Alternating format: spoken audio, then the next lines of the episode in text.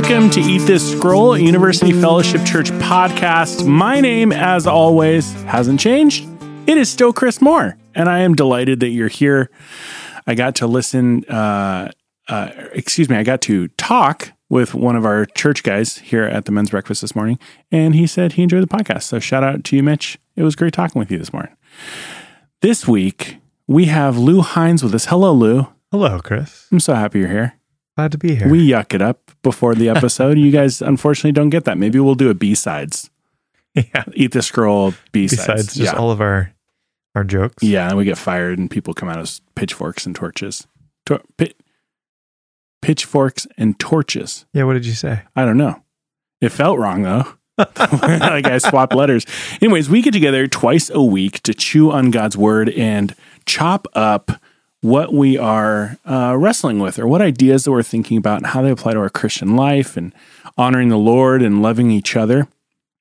And this week, Lew, I can see you are bursting at the seams. You are brimming. You are like Always, um, an an un unwatched uh, pot of water that is boiling. You can just see it. I always, I'm always anxious. To, anxious is probably well. No, that sometimes that is the I right was word. say that. Is, I like making Lew real uncomfortable. to know how what metaphor I'm going to be compared.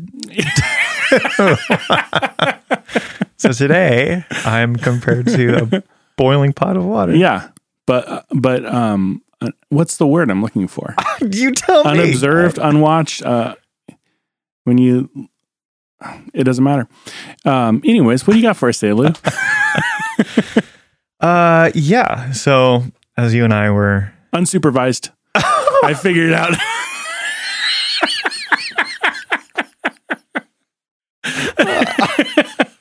Oh my god! Today we're, we're going to talk about uh, two minutes fifteen seconds. Go.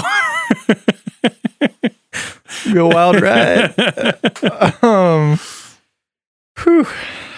So as we were chit chit chatting, uh, as we were chit chatting uh, before trying to figure out what are we going to talk about, um, I had the idea um, to talk about culture Hmm. because I feel like within Christian um, domain or with you know within Christians, there's there's definite ways that we can view the culture. Mm-hmm. Um, you know, and and even just like with treating it like us versus them, you know, like we, immediately there's like a there can be like a, a demarcation, right? So, Yeah. um, and the truth is, yeah, I mean, we are foreigners in a in a strange land. Um, we're sojourners. Like we recognize that this is not our home. Um, that this is not our um, our eternal home. Um, and that quite often we can feel like we're in in Babylon, in a land that's like, okay, where where are we? This is not, you know, and, and that's a reference to Israel um, as when they are, um, as because of God's judgment, as they're pulled out of their land, Israel. Then now they have a new home, Babylon, right? Mm-hmm. And we can quite often feel that and resonate with that. Yeah. Um, and, um, you know, and I think even here in Eugene, which tends to be on the more progressive side as it comes to some, you know, and the issues we're facing now are things of like transgenderism and Yeah. sexuality. Mhm. Like, um, I think we can feel that acutely. yeah. So, Yeah, absolutely. And we would see examples of that like uh, in uh, the story of um, Daniel, Mhm. right? mhm, And then Shadrach, Meshach, and Abednego, mhm. right? Those are Babylonian stories.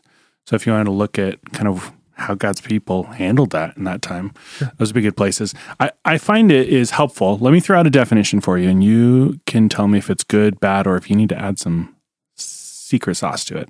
Okay. But um, when I think of culture, because it is one of those words that kind of exists but Yeah. is not often defined, I think of the social, economic, relational soup that we all coexist in, that we all flavor slightly, and that there are obviously larger um, influences at work and smaller influences. Would you say that that's a fair assessment of what culture is? Yeah, I think that's um, a really helpful analogy. It's kind of just it's the those things that you kind of just take for granted, and I think the danger in that when you take it for granted is that you just take it to be what it should be. Like Right. that's This how it normal. should be. Mm-hmm. Um, you know, you've seen that. Um, we've seen that in like the missionary endeavors of Mm-hmm. times gone by where they equated American values um, or capitalism. But I'm not saying it's either bad or wrong. Right. But then you equate that with Christianity, and then so Mhm. then when you go to a foreign land, you're not necessarily just trying to teach them the gospel, but you're trying to teach them like how to dress and how to act, and like that's not a part of the gospel. Like Yeah, you there's a westernized yes, um, and again, not in a derogatory way. I know Western, Westernized, Western ideas are oftentimes used derogatorily, but um, try to get transplanted into a culture that that's so foreign to. yes, So we live in, a, like you said, a world that is not our own. We live in a world that is um, currently the domain of the enemy, Mhm. the adversary, and the principalities and the powers of the air that are in operation here. So what what is a Christian to do? How do we interact and navigate in this world? Yeah. So I think that there's um, a couple different approaches that we've seen Christians take over the years. Um, one is just rejection Mhm. of culture. Um, and that's, and you can, um, you can see that then when people start to uh, come away or recede Mhm. from culture, even as we're thinking of um, what what can happen too is Christians moving away from um, more progressive states or cities Mhm. to then go to places where their political values align, Right. right? Um, and so they just reject culture, culture, and they treat it as evil. Mhm. Um, that's wrong, etc. and like old examples of that might be like, you know, the little cloisters up in the mountains or Yeah, if you're thinking like monasticism, like Yeah, way- monasticism. Way, back in the day. Mhm. Um, yeah. Um, or like the world's bad, materialism, all these things, these trappings of the culture mhm. are bad. So I'm going to dip and live by myself in a cave and yell at my neighbor in his cave, you know, Yeah. half a mile away. or yeah, and that's yeah, that's like the you know the really extreme example. But even like people who are like, well, um, just philosophically, I I just just innately reject hmm culture, hmm and it really posits the the Christian at as um us versus them. So there's an ethic involved in that. There, yeah, there can be, I suppose. hmm you know um and i uh and it, it creates like this this enmity hmm um this idea. The other one which is on the flip side is like wholesale acceptance. And um and like the church tries to be everything that culture is like artistically philosophically like all of these things and it kind of just like blurs together So would you, to help me understand, and maybe the listener too, would you delineate that as it is indiscernible when you are engaging with uh, Christian material versus secular material? Or are you saying the Christians try to co op secular mechanisms for um, engaging with people on a larger scale, like uh, Mhm. Christian movies, for example, right? Mm, They're never as good as secular movies, mhm, um, but they're trying to play ball in a world that they've got a serious disadvantage. Um, I think it can play out in a few different ways. I guess the way that I'm thinking it of, of it is is um whatever the culture is saying yay or nay to, the Christian is also saying. So there's almost like this Mirroring. Yeah, and a, like a lack of um critical thought of like, okay, but but what what does scripture say? Like what is Mhm. a Christian framework? How does it interact So would that with these be ideas? progressive Christianity, or is that not quite fit? Um, I I don't think you could even just say that it's progressive. Mhm. I think it could probably span either of those things, frankly. Yeah. So, you know, I mean, you could say that on, the progressive side, but I think you could also say it on the conservative side. Mhm. And that could look like uh, just a wholesale acceptance and no recognition of consumerism, Mhm. you know? Um, so I think it could Or be, voting a certain way. yeah, I think it could be both, Mhm. you know? Um, so, but then there is, um, uh, one of there's a book that I really appreciate that talks about this. Um, and he posits a, a third way, which is actually making culture Mhm. and um, where Christians have the responsibility and privilege of setting about to do it a third way, um, a different way. So it's like you you're not rejecting. You're obviously you're going to reject some things, Mhm. and you're not accepting everything. You're going to accept some things, but then the Christian also looks towards the future and says, "This is how. This is like the art I'm going to make. This is." the type of culture that I'm going to set about to create in my sphere. And so- Business or yeah. Yeah. And culture comes about through the things that we do on a repetitive basis in the midst of community. And so, like, you know, the Israelites, as they're in Babylon, God tells them, you know, plant a garden, set up shop. Like, this is where you're going to be. And the truth is, like, this is where we're going to be. Mhm. Eugene, Oregon, Springfield, wherever. Um, and we have, I think, both a privilege and an opportunity given to us by God to say, this is where I'm going to plant my garden. Mhm. This is where I'm going to set up shop. This is where I'm going to create something beautiful. Um, this is where I'm going to make culture. Um, and if enough Christians do that well, well, is then are we at the a tipping point of of being that salt and then changing Mhm. the culture in which we find ourselves. And I Yeah. think the immediate danger for us is think, ah, well, it's just too big for me. Mhm. You know, uh, I mean, that's the thought that immediately comes to my head. Is like, well, that's just too big of a task. Yeah. Um, but I think that's also, I mean, that's selling God short. That's Mhm. selling us short. And the fact of the matter is, if enough people do that over time, it's a tipping point. We just we just made a joke about me being a boiling pot of water, Yeah. but there is that point where water goes from just being really hot Mhm. to boiling. Mhm. It's that tipping point. Um, and regardless, if we ever see that tipping point in our lifetime, that's what God has called us to do Mhm. to make, to be um, image bearers. And part of being an image bearer of Christ, of God, I mean, Genesis 1 and 2, God creates. Mhm. He makes something beautiful, He makes something good. And that's what we're called to do as well as image bearers. Yeah, I appreciate you bringing it back to image bearers because that's where my mind kept bouncing back to was our responsibility uh, in this current state of things, which is not great in most of the most places, and also a lot better than some, but is Mhm. ambassadors.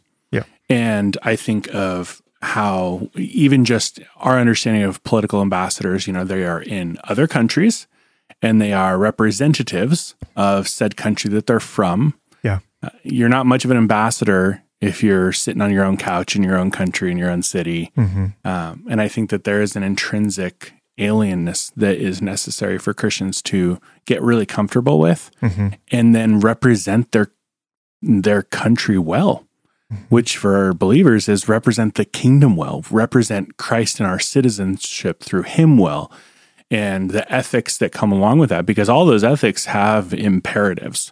They have clear instructions on how to interact with our neighbors our friends and family that are non-believers our coworkers our bosses whatever. Um, and if we go ah sinners Mhm. they're all bad you know turn or burn which you know I, as far as this goes, you know, people who are non-believers, we can't have that approach to, you know, just like whatever they're lost, they're in the world, like, Yeah. they're just bad. Because you're right, it does put enmity, and you can't possibly um, be a very useful tool. Of course, the Lord is capable. The Lord is the one who calls and draws and predestines, etc. But you you can't be a very useful tool if you're going around going, no, I'm not wasting my time here in this marketplace or with these people or this type of ideology. Um, they're never going to get exposure to what the kingdom has to offer. hmm Yeah, I would completely agree. And that's not what God did with us because each one of us was an enemy of God Mhm. and he sought us out and pursued us and Yeah. loved us even in the midst of that. Um, and I think, you know, if, if we're like, if we could look at a specific example of culture, um, music. Mhm. So I think, um, uh, one way that we could view if we're going to like reject culture Mhm. as it regards to music, well, it's it's like if there's some newfangled genre that comes out, Yeah. um, like oh, that's worldly. I can't The accept devil's that, I music. reject that, right? Yeah. So the other one that I think of, and this is um, probably a better example of just like wholesale acceptance. You, I mean, I remember there was a time for a year or two where I worked in a Christian bookstore, and there was a particular artist. I don't even remember their name. Probably for the best. but they had come out with their first album, and it was, I guess, you know, fairly popular within the um, Christian subculture. And then um, Coldplay made it big Mm. you know and i'm i like coldplay at least I some of also their, like Coldplay. their early stuff Yeah. um anyways and so then this this christian artist kind of comes out with their second album Mm. can you guess what it sounded like Coldplay. Like Coldplay. You Like- copycat. and it would be one thing if first and second album were like somewhat similar but it Mhm. was like wildly different and so it's just like this yeah like you mentioned this co-opting of like okay whatever's popular i'm just Mhm. gonna do um but then i think of the third way are those people who are trying to um they're not trying to be original they're just trying to express the truth and i think Mhm. that's that's even like what cs lewis says those who are trying to be original are not going to be original but those Yeah. who are trying to express the truth are going to end up being original Mhm. um, and I think of, frankly, in, in this regard, I think of, man, I wish Matt was here because uh, Me too. he's Keep trying to get him in here. No, No. not not instead of you. um, uh, he studied music history. Uh, I'm just gonna throw out there Beethoven. Absolutely. Yeah, hundred percent. Yeah, I don't know. um, but church musician Mhm. making music for the church, and he forever changed, you know, music. Mhm. um, uh, one of my favorite bands, um, U2. Now they're not like quote unquote Christian, Right. um, and um, but regardless, they have tried to speak the truth in ways um, original to them, and Mhm. they have forever changed. Yeah. So um, the landscape as we know it. So Christians, we're not called to just immediately reject culture. We're not called to like to see culture and follow it and like adopt it. hmm But that third way of making culture is for us to proclaim the truth, and then through that we will make culture by being original. Yeah. I am reminded of the story that Paul is addressing, I think the Corinthians, but I could be wrong. I go to this story a lot in my mind. And he, I think he's talking about sexual purity. And he effectively says, like, when I wrote to you before Mhm. about this stuff, I didn't mean you can't interact with these people because in order to not interact with them, you'd Yeah. have to be away from the world, which i.e. dead.